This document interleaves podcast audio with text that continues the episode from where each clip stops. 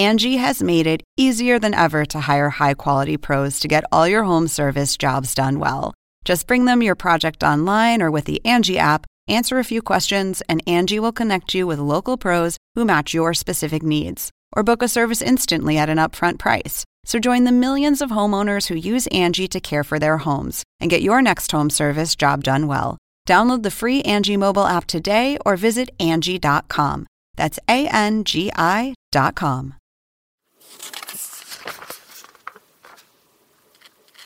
So the magazine cover I'm looking at right now is 50 years old. It's the April 1970 issue of Glamour magazine. I don't spend much time reading Glamour from any year, but this one has Cybill Shepherd on the cover. There's a quality to Shepherd, even at 19, that cuts through the golden blonde hair and the upturned nose. She looks as if she just overheard you saying something incredibly inappropriate at a party. She's smiling, sort of daring you to say it again. That cover caught the attention of Peter Bogdanovich and his wife, Polly Platt. They saw the magazine standing in a checkout line. It led to an audition, which took Cybill Shepherd out of Memphis and into Hollywood stardom. And it did more than that. It caused Peter Bogdanovich both ecstasy and agony in equal measure.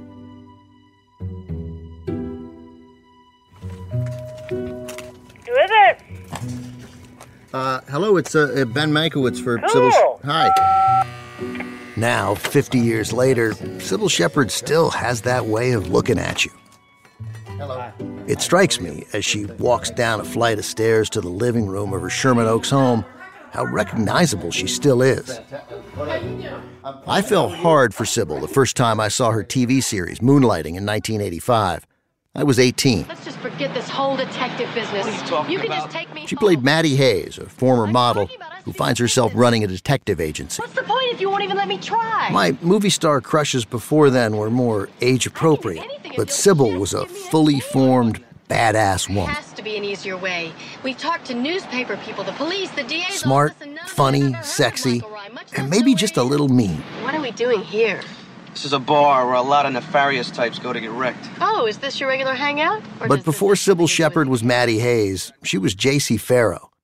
Jacy, the teenage ingenue of Peter Bogdanovich's second film, his best film, The Last Picture Show. I was on the cover of Glamour and 101 Pictures Inside, and that made my career. And then Peter saw one of those and said, that's Jacy. And changed your life. Absolutely.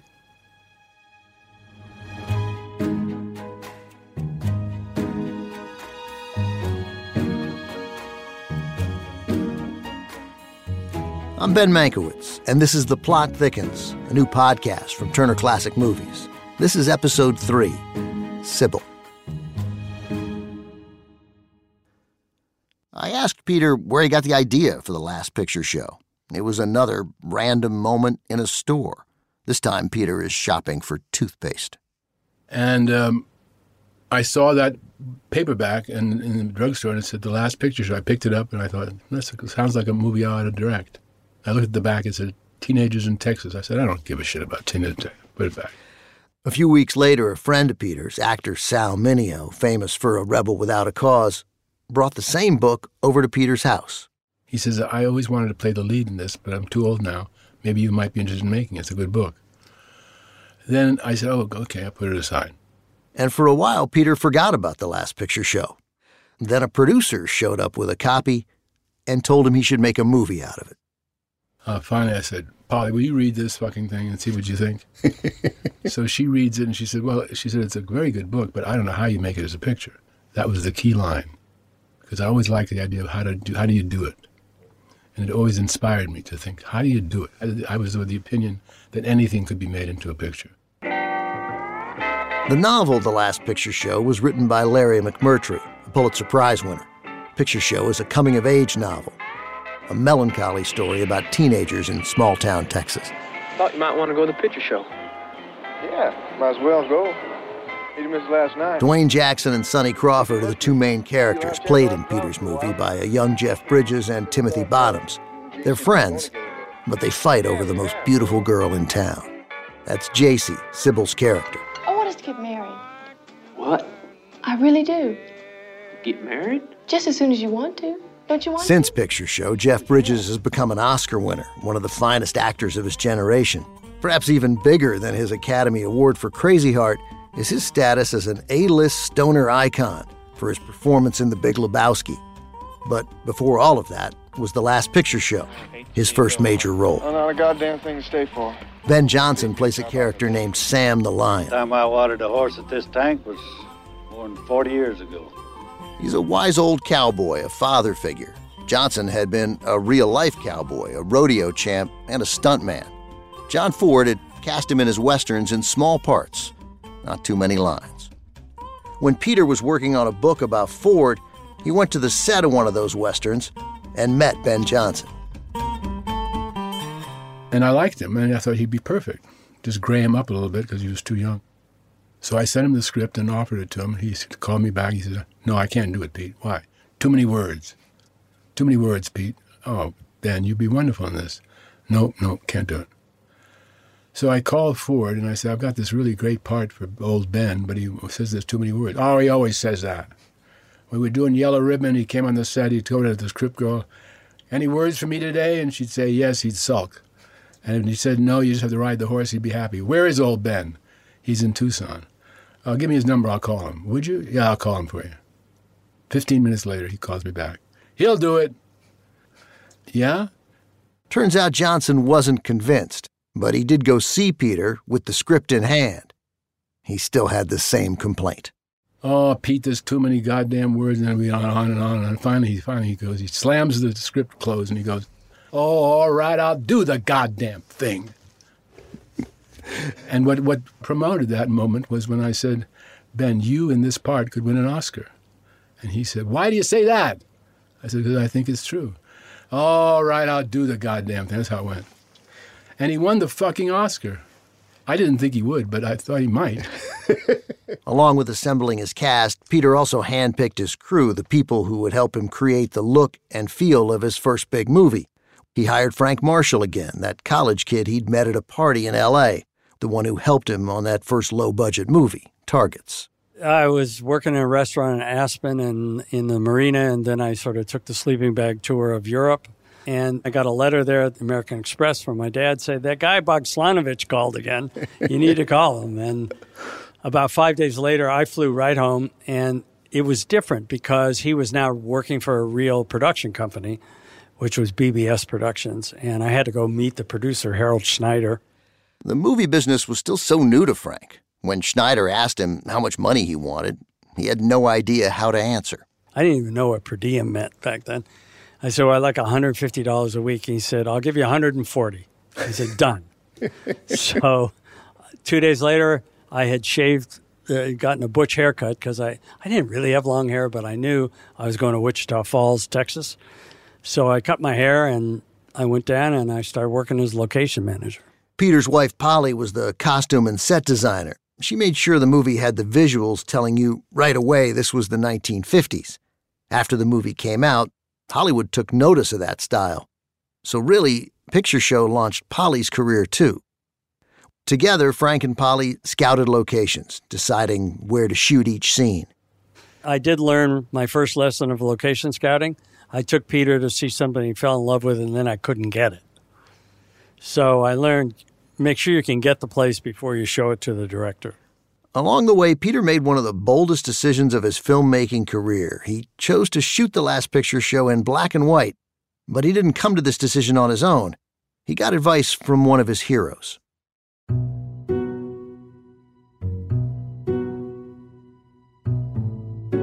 After the break, Peter meets Orson Welles. And it scared Hollywood to death. They were all after him.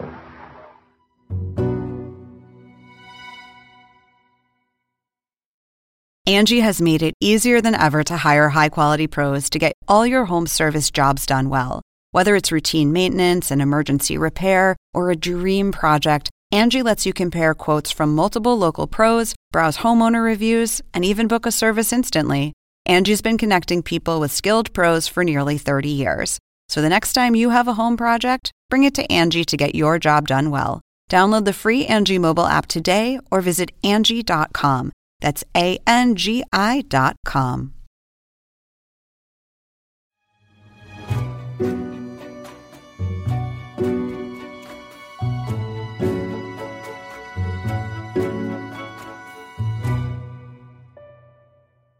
Shortly after the release of Peter's first movie, Targets, he got a call from Orson Welles. Welles was in his 50s then, but to young filmmakers like Peter, Orson Welles was already a legend. He was the director who broke all the rules with Citizen Kane.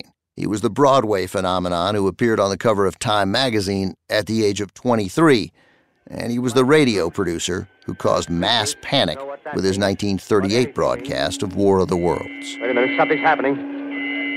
Humped shape is rising out of the pit. By the late 60s, Welles wasn't directing much, but he was still doing a little acting to make money.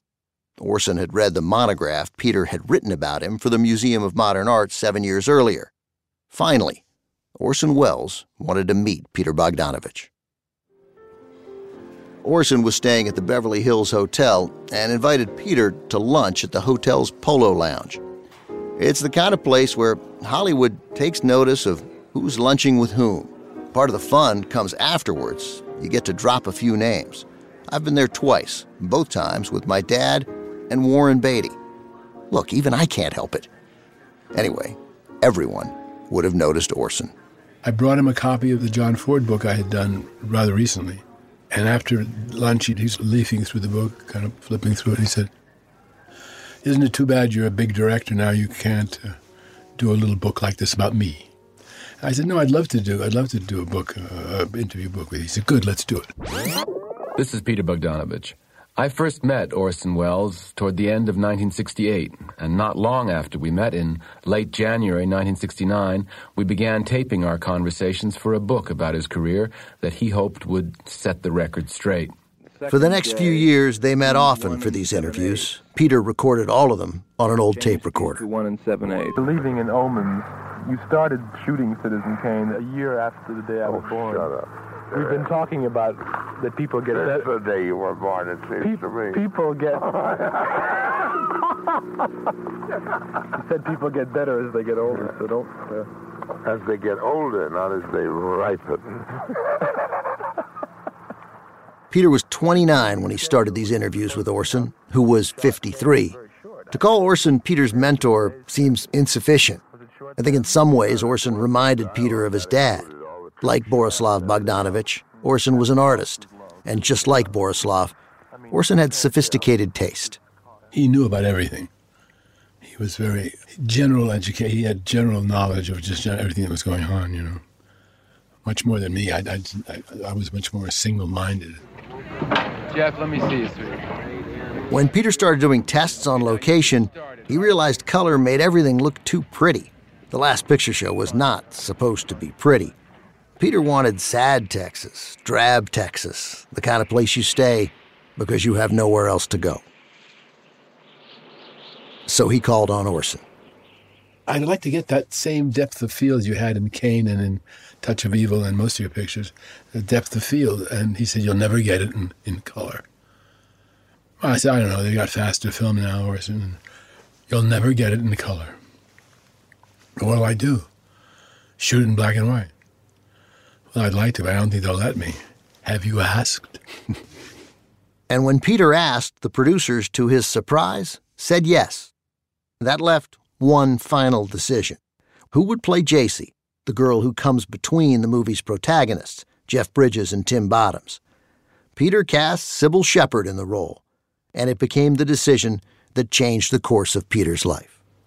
I fell in love with Cybill Shepherd on Picture Show, and Polly was there. It was a mess. Quickly, Peter's most important creative moment became one of his most turbulent. My marriage broke up. My father died. I fell in love with Cybill. All that happened while we were shooting this picture, 10 weeks. Cybill and Peter met for the first time at her audition at a hotel on Central Park South in New York City. Peter didn't ask Cybill to read lines. That might have been the way other directors, most directors, cast their films, particularly with a newcomer to acting like Cybill. But not Peter. Instead, he watched Cybill, how she moved, the way she spoke. And so I came in, I was in my cutoff jeans and started picking at a flower, a rose, kind of destroying it on a coffee table, and I think that he liked that. Peter's wife, Polly, thought Cybill was perfect for the part of Jacy. There isn't much footage of Polly out there, but she was interviewed in a 1991 documentary about working on Picture Show. She's in Texas, sitting on the side of the road as pickup trucks drive by when she's asked about what made Cybill stand out. Was that she also had what I called a sexual chip on her shoulder, as if she was daring you to try anything. And I thought it was incredibly, that was what made her so perfect for the part. She just seemed perfect, and that's Jacy. And there is one in everybody's life, I believe. If it's in the second grade or the eighth grade, she is that girl who seems to have it all. The character of Jacy is a contradiction. She's a naive, small-town Texas girl and a cunning seductress. She's a product of the 1950s when the movie is set, but seems to embody the freedom and exploration of the early 70s when the movie was made. Jacy wants more than what her mother settled for, a small-town life and an unfulfilling marriage. Jacy uses sex to get what she wants. Once in a while, it backfires. I know you couldn't do it. Now I never get to not be a virgin. What do we tell everybody? The whole class knows. I just want to cry. I think you're the meanest boy I ever saw. My mother was dead right about you. In real life, Cybill was 20 and having an affair with her co-star, Jeff Bridges. Bridges was 21. He came from an elite acting family. His father, Lloyd Bridges, was a TV and movie star. But The Last Picture Show was Jeff's big break, the movie that got him noticed in Hollywood. His performance in Picture Show earned him his first Oscar nomination. But about halfway through shooting the film, he lost his girlfriend to the director. Bridges never had a chance. He got called away for a week of military service. He was in the Coast Guard. Peter stepped in and made a move on Cybill. It happened when I said to her, "You're going to be alone tonight." And she said, "I'm always alone," whatever that meant. But I thought that was a hint. So the next thing I knew, we were lovers. Peter, don't forget, was married to Polly, and they had two young daughters, one 3, the other a newborn. I wasn't consciously unhappy. I just suddenly felt this thing for Cybill, and suddenly, I mean, it's just like overwhelms you, you know? And particularly when you're making a movie and you're sort of helping the ingenue find the part. You're creating a person there. And, you know, you fall. I said to her once, "I don't know who I want to sleep with more, you or Jacy." Jacy was the character's name. I fell madly in love with Cybill, which is an occupational hazard if you're a director. It really is. And Cybill fell in love with Peter. I mean, that was the first great love of my life. Not that I hadn't had lovers, Lord mercy.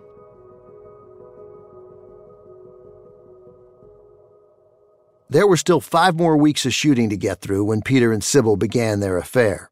It was no secret on set. Even Polly knew. She moved out of the hotel room she and Peter were sharing, but they kept working together. I wasn't going to let it interfere with my participation and my part of the picture, and I sort of put it all on the shelf.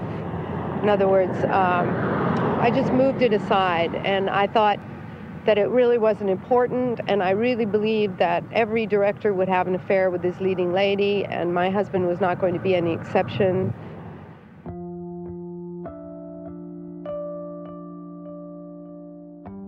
Polly died in 2011, so we can't know for sure how she was feeling. She gave that interview 20 years after Picture Show, so maybe that's why she's able to talk about it like that. She doesn't sound hurt. She sounds detached. Frank Marshall was apparently the last to know about the affair. He was stunned. I remember the moment we were at the Ramada Inn in Wichita Falls, and the dailies room was upstairs. I was running up to make sure the projector was ready and everything, and Polly was coming downstairs with her clothes. And I went, "What are you doing?" She said, "What do you mean, what am I doing? Don't you know?" And I went, "What?" And she said, "Peter's having an affair with Cybill." And I almost fell off the stairs because I had no idea. Frank believed Peter and Polly had a great relationship, more than just a marriage. They had this creative partnership. Polly told him Peter and Cybill were having a fling, that it would end after the movie. I think she thought that that would be it on that movie. Yeah, I think that's pretty clear that she thought, all right, this is going to be his little... this is the sort of... Too much, too soon. Living out what the old directors... that whole thing. Polly was not alone. Even Peter and Cybill believed the affair would end once work on the film was done. Cybill and I kept saying, this is just during the movie. We're not going to do this. I'm happily married. That was absolutely not correct. We couldn't stay away from each other. And you tried, but it didn't. It didn't work. Polly thought the whole thing played out like a movie with a lousy script. She said as much to a biographer years later. He used to say he felt old and she made him feel young, Polly said of Peter, and he'd never been with a girl like that. Then she said something remarkable. I understood his desire. I wanted it for him, she said. But I didn't want the consequences, of course, and I couldn't imagine how horrible the future would be.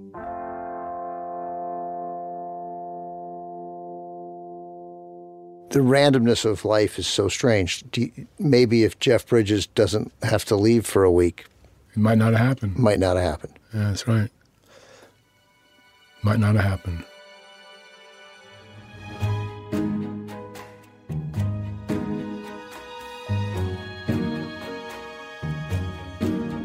The Last Picture Show was only Peter's second movie, but he directed as though he'd always been a filmmaker. He was confident and seemed to know what he wanted at every turn. For example, on Peter's set, the crew was not allowed to speak to the actors. Peter didn't want anyone else getting inside their heads. He wanted them all to himself. When he wasn't directing them, he was eating his meals with them. So I didn't want them taking away time with them when I could be with them, And because they were so young, you didn't want anybody else. You thought they could be, influenced? Yeah, or damaged. For example, Stephen J. Friedman, who gets credit as producer, he had nothing to do with it, he just owned the rights. But he came to visit. And I couldn't stand him, but I saw Cybill was kind of down. I said, what's the matter? Nothing. I said, what's the matter? Well, Mr. Friedman said, I went out of my mind. What did he say? He said he thought my performance could be a little bit more enthusiastic. I said, I'm going to kill the mother. And I called Bert and I said, if that Friedman isn't out of Texas, forget Wichita, out of Texas, by tomorrow I'll kill him. What happened? And I told him, I said, get him the fuck out of here. He was out the next day, gone. That's what I meant about talking to the actors. I wouldn't allow that. Peter's control over the actors created a wedge between him and the crew. But Peter didn't really care. What he wanted, all he wanted, was to get the performances he was looking for. Okay, now you started, right, Jacy? That's right. I knew that they had to be close to me, and I had to be close to them to get what I wanted. And I just didn't want to waste time talking to the crew when they could be associating with the other actors or me. When Peter didn't get what he wanted, he could be difficult. It wasn't the demands he was making. It was the way he made them. Like the time he blew up at his director of photography, Robert Surtees. Surtees was 64 years old, a three-time Oscar winner for Best Cinematography. Peter was just 31, an unknown director with one movie. Did you fight with Surtees on Picture Show? Well, we had one scuffle, I guess. I was real rough on him. There's a scene at the end of Picture Show where Jeff Bridges' character, Dwayne, is heading off to Korea. He's in his military uniform. He and Timothy Bottoms' character, Sonny, have just spent a night going to the movies and drinking beer. Why don't you take care of the car for me? What, your ma don't need it? They are about to say goodbye. Dwayne asks Sonny if he's seen Jacy lately, and what follows is a vulnerable moment between two friends. I ain't over yet, I ain't over yet. The line is when he says about Jacy, he says, I ain't over her yet. It's the damnedest thing, I ain't over her yet. And we shot that. And before we shot it, I had walked Jeff up the street and walked him back with my arm around him, just talking. And I said, okay, let's do the shot. And we did the shot, and it was brilliant. And then Surtees comes over to me and says, "We'll have to take it again." I said, "Why?" He said, the light was underexposed. I said, "You didn't know that?" He said, "Well, you moved. You walked. We're walking down the street." I said, "Well, we walked back, didn't we?" And I got very angry. He walked off the set. Anyway, somebody came over and said, "Bob is very upset." And so I did. I know that I apologized, but I said, "I'm just a mistake. We got past it." Imagine being 31 years old and running a set like that, never second-guessing yourself. But in a way, Peter was prepared. He'd seen thousands of movies growing up. Then there were those monographs he'd written for MoMA, and all those directors he'd interviewed, the greats who came before him, John Ford, Howard Hawks, Alfred Hitchcock. Those conversations with those men imprinted in Peter not just what a director did, but who a director was. Well, you know, it seemed to me logical that if you're going to make pictures, you should talk to the people who made them and made good ones. My father was like that. He studied the other painters, the great painters that he admired. He studied them. He looked at their work. I did study the pictures, not like pedantically, but I learned a lot, you know. Peter recorded hours and hours of conversations with directors and actors. Hitchcock interviewed. They are a detailed record of Peter's obsession with film, a record of how he learned to become Peter Bogdanovich, the director. Just where do you think you're going? Oh, we're strangers here, mister. We heard about there was work in a place called Tavares. Yeah, well, you're... In 1969, Peter interviewed actor Henry Fonda about how John Ford directed him in The Grapes of Wrath, the great 1940 adaptation of John Steinbeck's novel. It's the story of the Joad family, who lose their farm during the Depression and head to California in search of work and opportunity. Fonda plays Tom Joad, who gets into trouble and has to leave the family. There's a scene toward the end of the movie where Tom says goodbye to his mother. "Tommy, ain't you gonna tell me goodbye?" "I didn't know, Ma. I didn't know if I ought to." Peter asks Henry Fonda, did they rehearse that scene? We rehearsed it a lot, technically. But every time we would get to the position and sit down, Ford would cut the rehearsal. So Ma and I never said those words. And I get emotional now remembering it. We never said those words out loud until we were in the take. This was Ford's whole idea. He didn't want to dissipate the emotion, and that's typical of him in everything he's done that I've done. Don't dissipate the emotion. Get it in the first take. Get the emotion, the first emotion. Get the fresh emotion, all that. "Give me your hand, Ma. Goodbye." "Goodbye, Tommy." It was like getting a racehorse up to it and not letting him go until finally we were just like this. Let us show you. It's a hell of a scene. Peter soaked all of this up and tucked it away for when he needed it, when he might need to coax a big emotional moment from one of his actors. Turns out he needed it on The Last Picture Show. If things were already turbulent on set, they were about to get much worse. Not long after Peter and Cybill started sharing a motel room, Peter got a call from his mother. His father had a stroke. I had to go see him, and the only time I could go was on a Saturday night because we shot 6 days a week. So I went on a Saturday and came back on a late Sunday. Borislav was unconscious when Peter got there. But my mother said, "I don't want you to go to the hospital because he's not conscious and he has things all over him in his ears. And I don't want you to see him that way." Borislav died a few days later, just after Thanksgiving, 1970. Peter never got to say goodbye. He went back to Arizona for the funeral, but he couldn't stay long.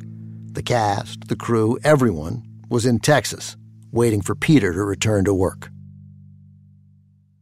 My dad died 5.5 years ago. His absence can still interrupt a day for me, grind it to a halt.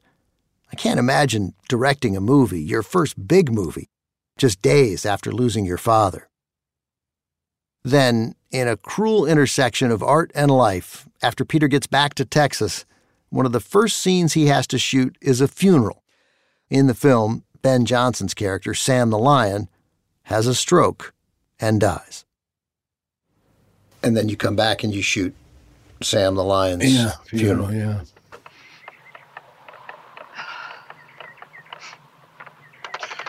What do you remember of that, those couple of days? I just felt very identified with that scene. I don't know, it was just like, this is weird, now I'm burying Ben Johnson, just buried my dad. I don't know what to say about it, it was just a strange coincidence. Peter had already storyboarded the funeral scene before his father died, so he knew how it would go. He decided not to open with a traditional wide shot, which would have been the typical approach. Instead, he remembered something Alfred Hitchcock once told him, something he never forgot. Very clear, sharp picture. I remember Hitch said to me once, never use an establishing shot to establish. I thought about that for a while, and I didn't know quite what he meant, and then I figured it out. And if you look at The Last Picture Show, the funeral scene, Ben Johnson's funeral scene, I don't go to the wide shot until the very end of the sequence because of what Hitchcock said. He's right. Wait until it has dramatic impact. It would have none at the beginning, that wide shot, because it's just a funeral. But if at the end, it has a dramatic impact at the end of the sequence. Shooting took only 10 weeks on The Last Picture Show. In the final scene, Sonny, that's Timothy Bottoms' character, returns to the home of Ruth Popper, a depressed, lonely housewife married to the high school gym teacher. Sonny and Ruth had been having an affair until Sonny dropped her for Jacy. Hi. Can I have a cup of coffee with you? It is one of those movie moments that is impossible to forget once you've seen it. Ruth, played by Cloris Leachman, doesn't so much yell at Sonny as lay bare every drop of emotional pain she's been holding on to. She's been rejected, first by her husband, then by Sonny, and she's stuck here in this stifling, tiny Texas town. What am I doing apologizing to you? Why am I always apologizing to you, you little bastard? 3 months I've been apologizing to you without you even being here. I haven't done anything wrong. Why can't I quit apologizing? You're the one who ought to be sorry. I wouldn't still be in my bathroom. The story is that you literally said to both of them, for Cloris Leachman in that last scene, don't rehearse it. Yeah, don't rehearse it, just do it for me. This is where Peter remembered how John Ford directed Henry Fonda. And then after she did, I said, you got it, you just won the Oscar. She said, no, I can do it better. I said, no, you can't. You wouldn't let her do it again? No. Peter's prediction was right. Cloris Leachman won the Academy Award for Best Supporting Actress. To this day, she said, I could have done it better. I said, Cloris, you won the fucking Oscar. What do you want? And you probably won it for that scene because it was the last thing people saw. I remember Bert Schneider says to me one time after we'd finished the picture, he's a producer, we were finishing the picture. He says, do you think maybe you should cut that last scene and have the kid drive the truck, turn it around and go drive back, and that's the end? I said, Bert, I made the picture because of that last scene.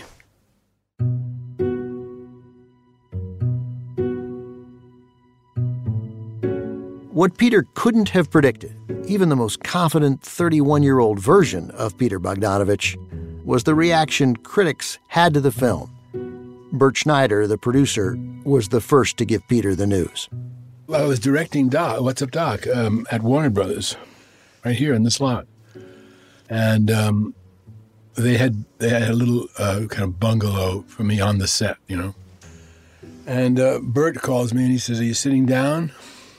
I said, I am now. And he said, let me read you the opening sentence from Newsweek.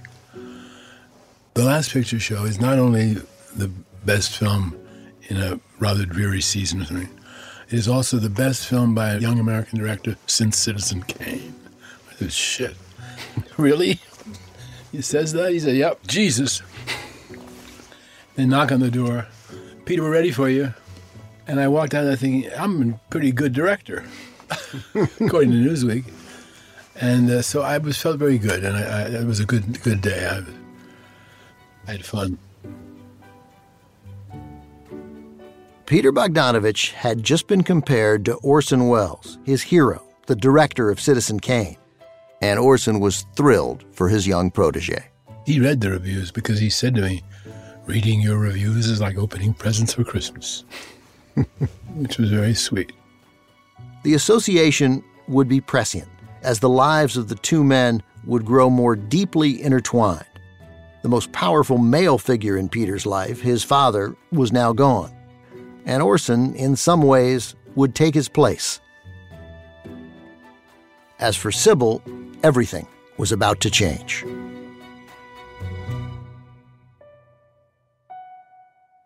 I got the greatest education in film that anyone could ever get from Peter Bogdanovich. Why does it make you emotional to think about how Peter was your acting coach and helped give you this career? Kleenex. Isn't there a Kleenex in there? Because I'm grateful. And Peter, he was set to become a star. My next guest is a young director whose second film, The Last Picture Show, has been an enormous success. All his life he has wanted to make movies, and he did. But he discovers that stardom isn't all it's cracked up to be.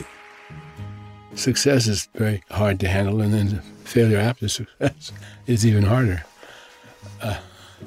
And I had all of that in the 70s. I had 3 hits in a row and 3 flops in a row. Next time on The Plot Thickens. Angela Carone is our director of podcasts. Our story editors are Joanne Farian and Susan White, editing by Mike Vulgaris. Thomas Avery of Tune Welders composed our theme music, mixing by Tim Pelletier and Glenn Matullo. Production support from Jaco Friedman, Susanna Zepeda, Julie Batone, Mario Riles, Heather Geltzer, Philip Richards, Ben Holst, Dipankar Mazumdar, Bailey Tyler, Zara Chowdhury, Jeff Stafford, and Millie DiCerico. Our web team is Josh Lubin, Mike McKenzie, and Matthew Ownby.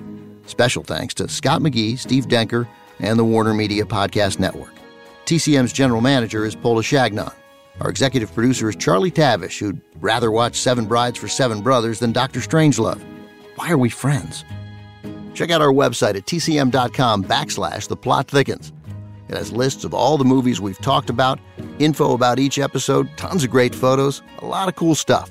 Again, that's tcm.com/theplotthickens. I'm your host, Ben Mankiewicz. Thanks for listening. See you next time.